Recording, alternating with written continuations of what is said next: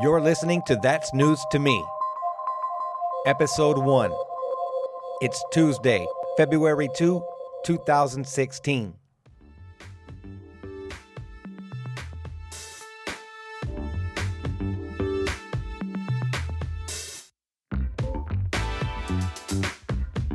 Hey, everybody. Welcome to the very first episode of That's News to Me. I'm Ace. In today's episode, I'll discuss the results of last night's Republican and Democratic caucuses in Iowa, the Federal Aviation Administration's new personal drone regulations.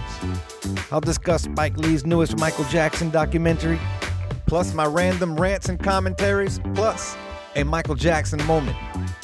Where are you guys listening to me from? Are you in the car, headed to work? At home, getting ready for dinner? Are you working out? Hell no, you ain't working out. Shit. Wherever you are, thanks for being here. Go ahead and ride this beat for a minute. Put yourselves in the mood.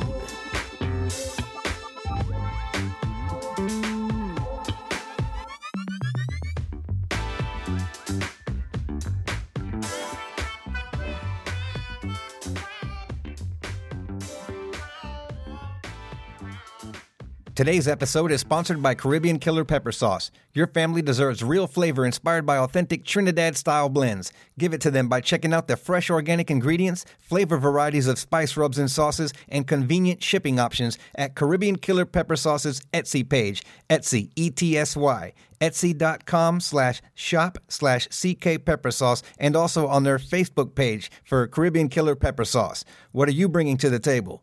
I've tasted them all, and man, this stuff is the truth. More details later on in the podcast.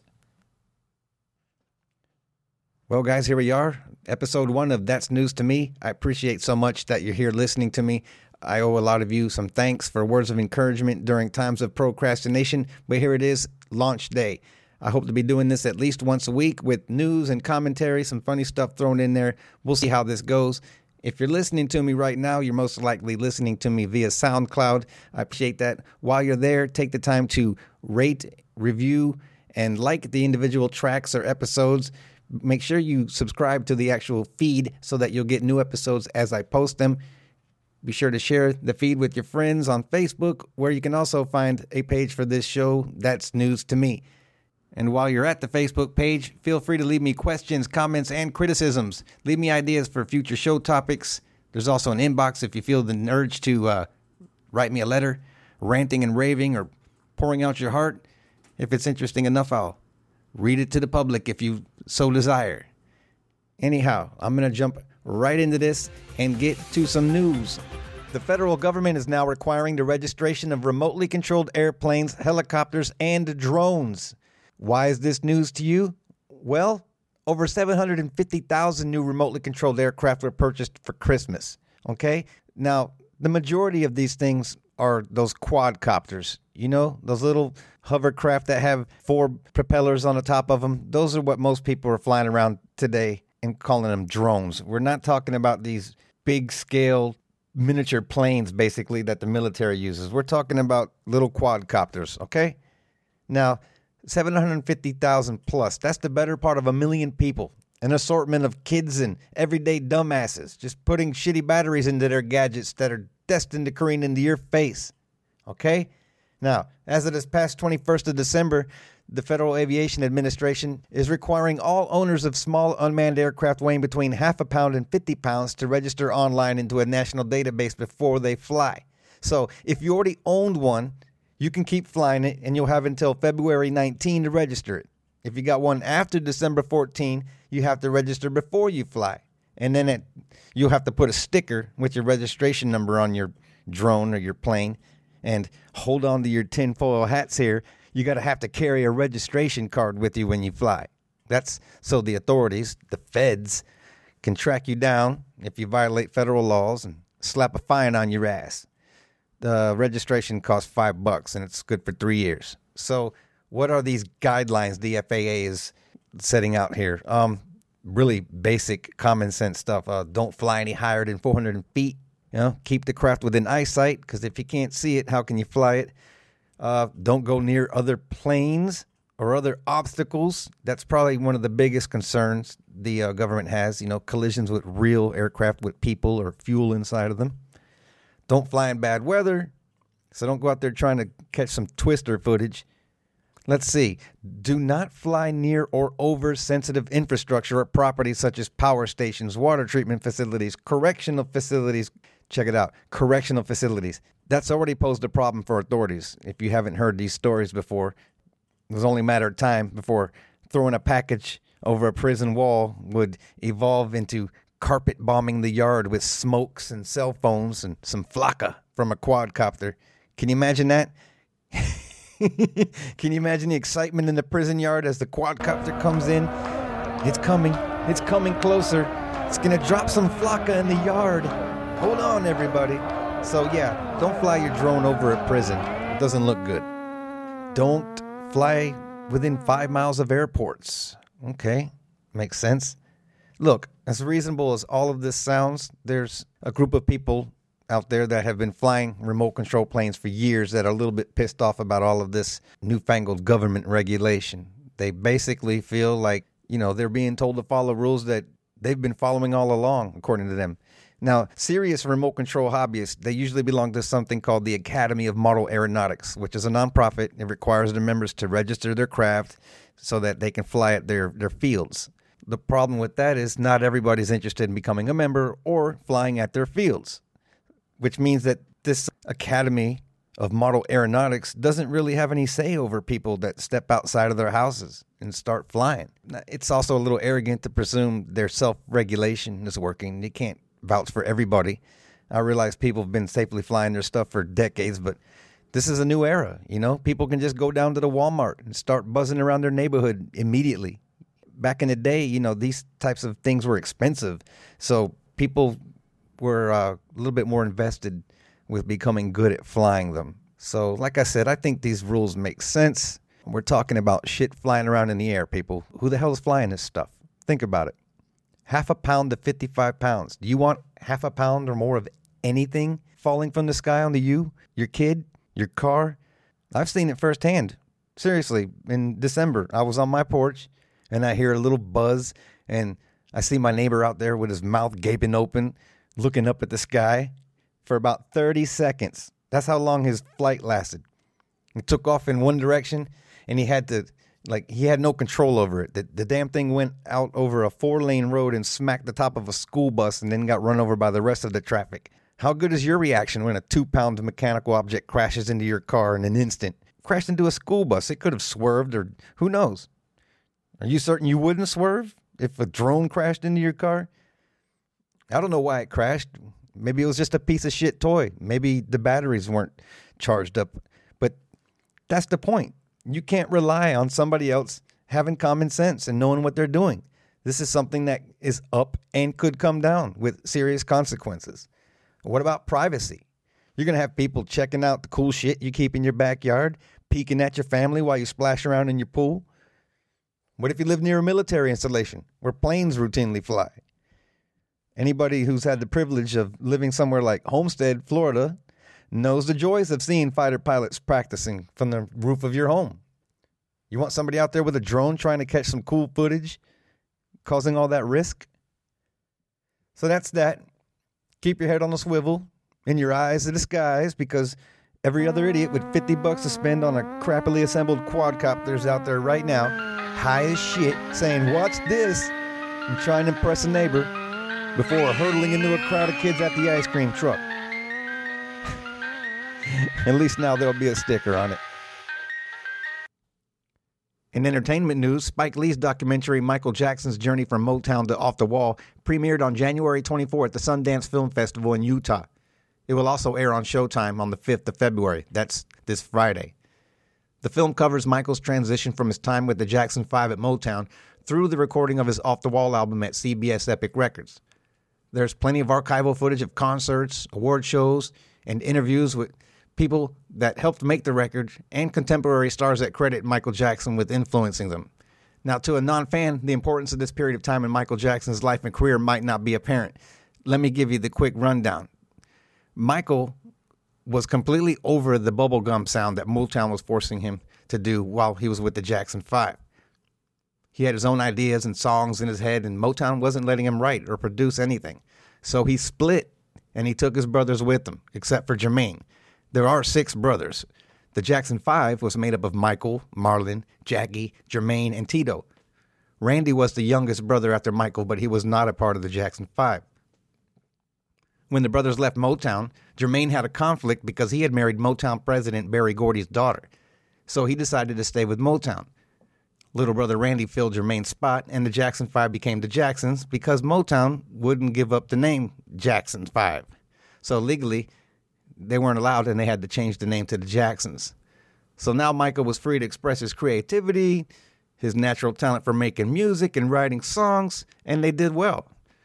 The Jacksons were a very successful group, but Michael wanted to fly solo, and that's the essence of this documentary. Spike Lee has already done a Michael Jackson documentary. In 2012, he did Bad 25, which covered the recording of the Bad album and the videos that went with it. And the reason it did so well is that Spike Lee has access to real footage. He's working with the estate of Jackson, so he has uh, um, access to interviews and concert footage that you might not just find doing a search on YouTube. So this stuff is really well made. It's obvious that Spike Lee cares about Michael Jackson's legacy. Again, Michael Jackson's journey from Motown to Off the Wall airs this Friday night, the 5th, on Showtime. Be sure to check that out.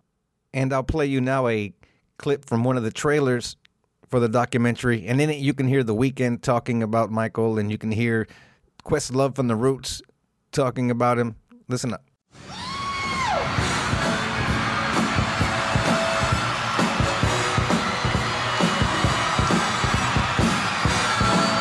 Don't Stop Till You Get Enough had this kind of like this opening groove, right? And the opening groove kind of sets you off. If you were a dancer, you know, you let that sink in. I always use Michael as first and foremost as a vocal inspiration.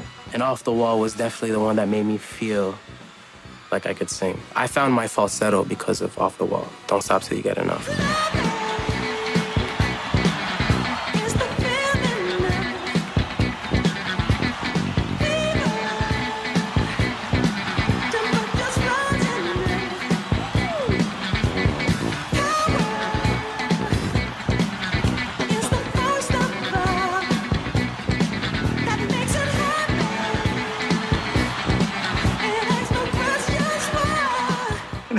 Bizarre lyrics. Well, to me, the bizarre lyrics that were quoting Star Wars. I didn't even know he was saying, keep on with the force, don't stop. I thought it was about forks. When I was a kid, I was just like, keep on with the forks.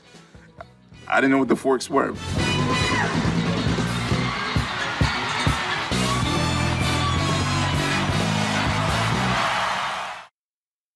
Today's episode is sponsored by Caribbean Killer Pepper Sauce.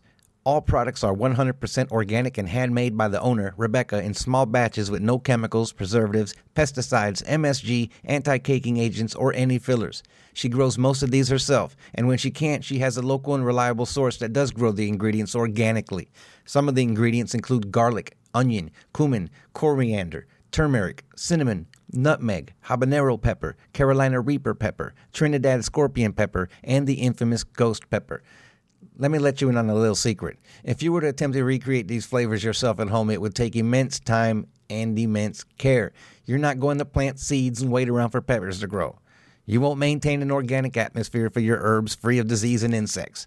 You're going to put on gloves and dry and grind these things? Are you going to maintain a sterile environment? Hell no. What you're going to do is go to etsy.com slash shop slash CK pepper sauce like you have some sense and get to clicking and enjoy hassle free and secure payment and shipping options. There are three sauces and five dry rub blends. The sauces begin in heat with hot, then move up to pure evil, concluding with the third and most intense wicked. This stuff packs a kick and you want to tread lightly. This isn't salsa. I've tried it. I use spoonfuls of this in pots of soup. Now, while the sauces are intense, the dry rubs aren't as blatantly spicy depending on how much you sprinkle into your recipes. The dry spice rubs are available in five flavors original, wicked, curry, wicked curry, and wicked jerk. The wicked incarnations of the curry and jerk spices are just a bit spicier. I tried variations of each of these flavors thanks to a convenient sample pack that the company sent me, which is also available for purchase. The presentation is attractive enough that I have the jars prominently displayed above my stove. They are little mason jars with the metal discs and separate lids with the sharp logo on top. They look really good and they make the kitchen look like some serious shit is going down. I tried the rubs on crab legs, pork chops, shrimp, chicken, soups. The wicked jerk seasoning in chicken soup was ridiculous, just awesome. I used the curry for a chicken with peas and rice dish. I threw some of the original spice rub in almost everything except cereal. I was raised in South Florida. I understand Caribbean food, understand what it's supposed to taste like understand what it's supposed to smell like. This is the real deal. So, congratulations, Rebecca. I know these products mean more to you than just a sale. Folks, the shop accepts Etsy gift cards. You can contact Rebecca directly via the shop and discuss custom orders at Caribbean Killer Pepper Sauce's Etsy page at etsy.com slash shop slash CK Sauce and also keep in touch on their Facebook page, Caribbean Killer Pepper Sauce, preserving generations of West Indian heritage in every jar. Republican and Democratic presidential candidates faced their first test last night in Iowa as their caucuses were held across the state. Voters braved the weather in long lines at high school gyms, churches, and community centers to participate in the first event that allowed people to state who they are choosing. A caucus is a strange thing, folks, but it's fascinating. Let me explain how a caucus works. First, a caucus results in delegates. Candidates that do well in the caucuses win more delegates, and delegates go on to their party's national convention in the summer and cast a vote for their candidate. So the whole point of a caucus is to win as many delegates as you can. This is just the first state to hold a caucus or primary. Some states have a caucus and some states have a primary. The difference being that a primary is more like a normal election where people cast a ballot in a voting booth. Most of you are probably familiar with the term Super Tuesday, which is the day in early March in which the majority of states hold their caucuses or primaries. In Iowa's case, there are about 1,800 precincts across the entire state, and each one holds events at public places at a certain time. If you're late, you're asked out. You can't get in. Now, the Republicans, they keep it simple, and they just have a ballot vote like a normal election. People go to their caucus locations across the state, they enter a booth, and they vote. The Democrats, they have a crazier process. Caucus goers gather at their predetermined locations, usually a high school gym, and they take a head count. Then people start socializing and advocating for their candidates with the hopes of winning over everybody else. Honestly, most people already know who they're there for, but eventually the gathering is split into groups representing their candidate, almost like huge football huddles. If a candidate's group of supporters is less than 15%, they have to either choose another candidate's group to join or go gather with other undecideds and wait to be recruited by another candidate's group. I'm pretty sure being undecided is a lot more fun at a caucus. If I was at a caucus and I knew who I was going to be voting for, I'd still mess around and hang out with the undecideds because that's got to be pretty cool having people come up to you and try to convince you to come to their side. I'd be like, nah, tell me more. Anyway, the less popular candidates' supporters eventually get disbanded and you end up with viable candidates, meaning they have the majority of support. A number of delegates is awarded to the candidates according to their group size. Now, remember, this doesn't just take place in, in one high school gym. This is taking place all over the state. You know, 1,800 precincts. For some reason, I always picture a caucus like a, a cheesy gang fight from an old movie or musical or something. You know, groups are formed, they split up. People in the smaller groups start thinking, shit, we're going to get our asses kicked. Maybe we should go in that bigger group over there. What do you think? so, what happened last night? On the Republican side, it was Donald Trump versus Ted Cruz versus Marco Rubio.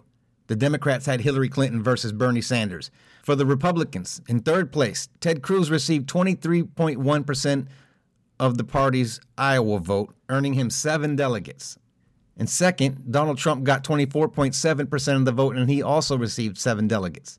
Ted Cruz topped them with 27.6% of the vote and eight delegates. On the Democratic side, Bernie Sanders and Hillary Clinton virtually tied one another, with Sanders garnering 49.6% of the votes with 21 delegates and Clinton achieving 49.9% and 22 delegates. Now, let's be honest. Neither side can claim any type of a landslide win. Sanders and Clinton, they're both within a percentage point of a 50 50 split. And to be honest, that looks better for Sanders than Clinton. Whether or not it's fair, Clinton's got the whole tint of presumed Democratic nominee for president. And a tie looks more like a win for Bernie Sanders and a loss for Hillary Clinton. Ted Cruz, he's only ahead of Donald Trump by less than four percentage points and one delegate. And by the way, the number of delegates a candidate needs for the nomination is huge. There are 2,380 Republican delegates total and 4,047 Democratic delegates total for candidates to gain. Considering the Iowa caucuses only count for about 1% of the national delegates and nobody won last night by more than one delegate, there's no blowout here. Iowa's caucuses are important mostly because they're the first real decision casting steps toward a general election. It's something, you know, tangible that people can see and feel and participate in. And the candidates get a lot of exposure, and the rest of us get a feel for where things are headed. So, next up is the New Hampshire primary, and we'll see what happens there.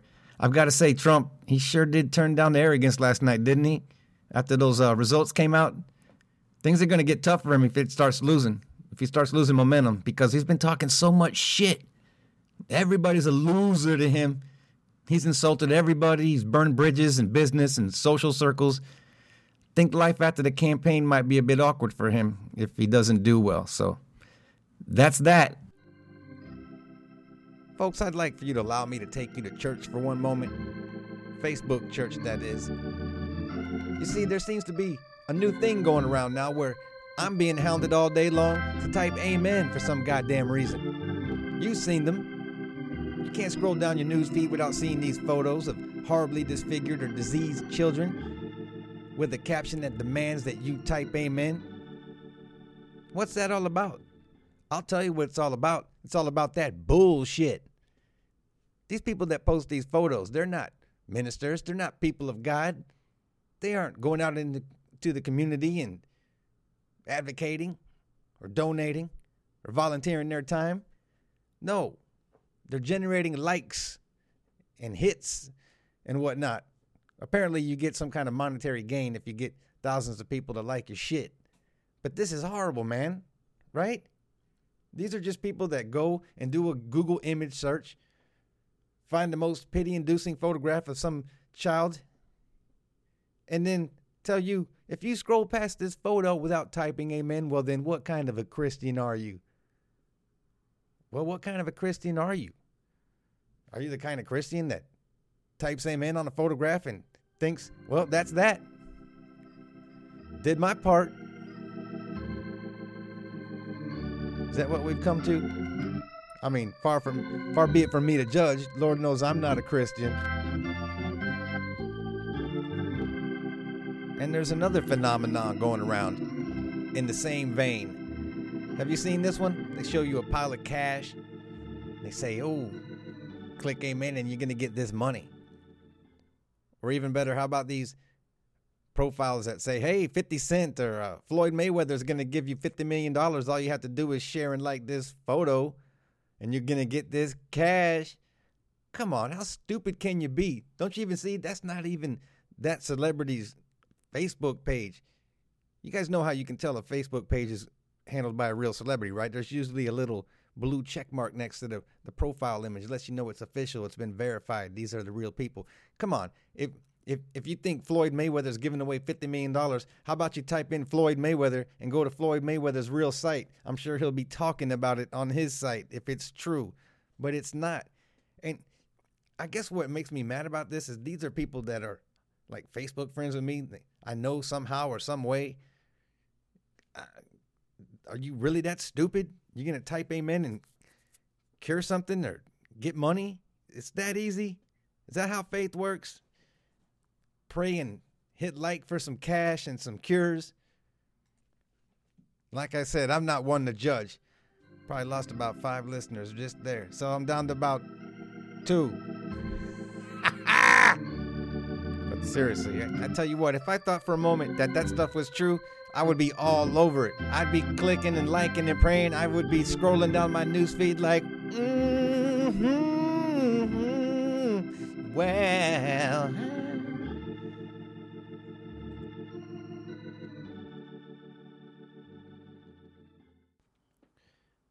Folks, from time to time, I'm going to have a little segment on this podcast called The Michael Jackson Moment, only because I can and I want to, and it's my podcast.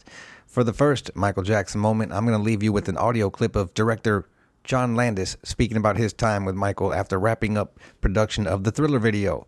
John Landis, if you didn't know, is a director who directed such movies like Animal House, Coming to America, Kentucky Fried Movie, The Blues Brothers, American Werewolf in London, and of course the Thriller video and the Black or White video. Listen up. After Thriller, we went to Disney World. And I have this photograph in my library I, I really treasure, which is a really silly photo of Michael. Well, it's Michael Jackson, Mickey Mouse, and me. The guy took like two pictures when I heard this deafening noise. And I looked and I saw the security guy, this big guy, freaking out, you know, talking into his microphone. And I thought, what is it? And I turned around, and I don't know how to explain it. I, it's the only time in my lifetime I was truly terrified. I thought, we're dead. and it was a sea of people. So, I mean, they completely surrounded this island of grass they were held back by this little chain. And when I say a sea of people, people as far as you could see in every direction, thousands of people. I don't know how many people, but thousands of people, all of whom were hysterical. The kind of hysterical like Beatle, Elvis, Sinatra hysterical. I mean, they were Michael Jackson hysterical. And the, I, I looked and I thought, oh my God, and it got louder and the screaming. I mean, you could you had to shout to hear the person next to you because of the screaming, and they were you know like there, there, there. And you know, at Disney World and Disneyland, the characters in those costumes are never allowed to speak. And you know, Mickey looks at me and goes, "Holy." you know, I realized, oh, if Mickey's scared, and uh, I don't know how long it was, but from nowhere, this Cadillac limousine, I'll never forget it. I don't know where it came from, just Disney magic, this Cadillac limousine. And the security people grabbed Mickey, Michael, and me, all three of us, throw us into this car with Mickey's giant head. You know, where like, so there's Mickey, Michael, and me thrown into this car, and they slammed the doors, and the chains broke, and it was like the ocean. It was like surf. This wall of people came, like, you know, the Sorcerer's Apprentice, like, around the car. And Mickey and I are just plotzing. We're his, the driver was going, I don't know what to do. I don't know what to do. I said, don't drive. You'll kill somebody. And, and Michael was like, hi, hello. I'm totally not, fa- not fazed. People ask me, you know, what's it like working with Michael Jackson? When, uh, and when we made Thriller, Michael was 20. And it was like working with an incredibly gifted 10 year old. And in no way do I mean that as a criticism. It was he had real.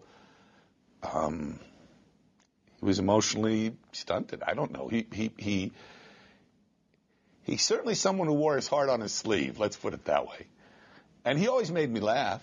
I, he, I always made him laugh, and I was always able to say, "Mike, what the hell are you doing? That's too weird for me," you know. And he would laugh. He'd dismiss it. "Oh, John," he'd say.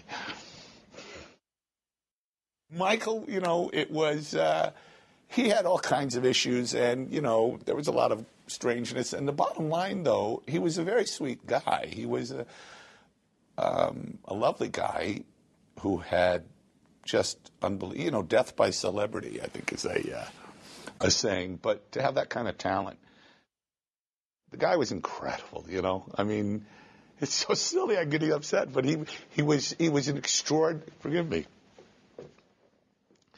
I apologize. It's not like me. He was very, very clearly something about Michael touched people. And regardless of all the jokes and all the, the eccentricities and odd behaviors and wackiness, uh, you know, the truth is, it's amazing. You know, I, I, I'm very privileged. I'm very lucky to have collaborated with an artist like that, someone so amazing. And it's not fair, you know. He's only 50. It's not fair. I'm very upset. I, feel stupid. I'm sorry. Okay, friends, that's going to wrap it up for this, the first episode of That's News to Me. I hope you enjoyed the podcast. At SoundCloud, where you're most likely listening to this right now, please like the individual track or episode. Please comment on it. And Also, subscribe to That's News to Me by clicking the RSS feed link. That way, you'll get new episodes as I post them. Additionally, please share the link to this podcast with your friends across social media. On Facebook at the page That's News to Me, you can also contact me and discuss things with me. Leave me questions, comments, criticisms. Write a letter to me in the inbox like the old days and tell me what's going on with you. Rant and rave or give me suggestions for show topics. If it's interesting enough, I'll read it out loud on the air for you if that's what you want. In the future, I hope to have some sit down interviews with people, some musical people, some historians. Hope to have some friends over here to play some trivia. That ought to be fun. I hope the show will be exactly what you expect it to be a little bit of information, some shits and giggles, whatnot. Take it easy, guys. See you next week.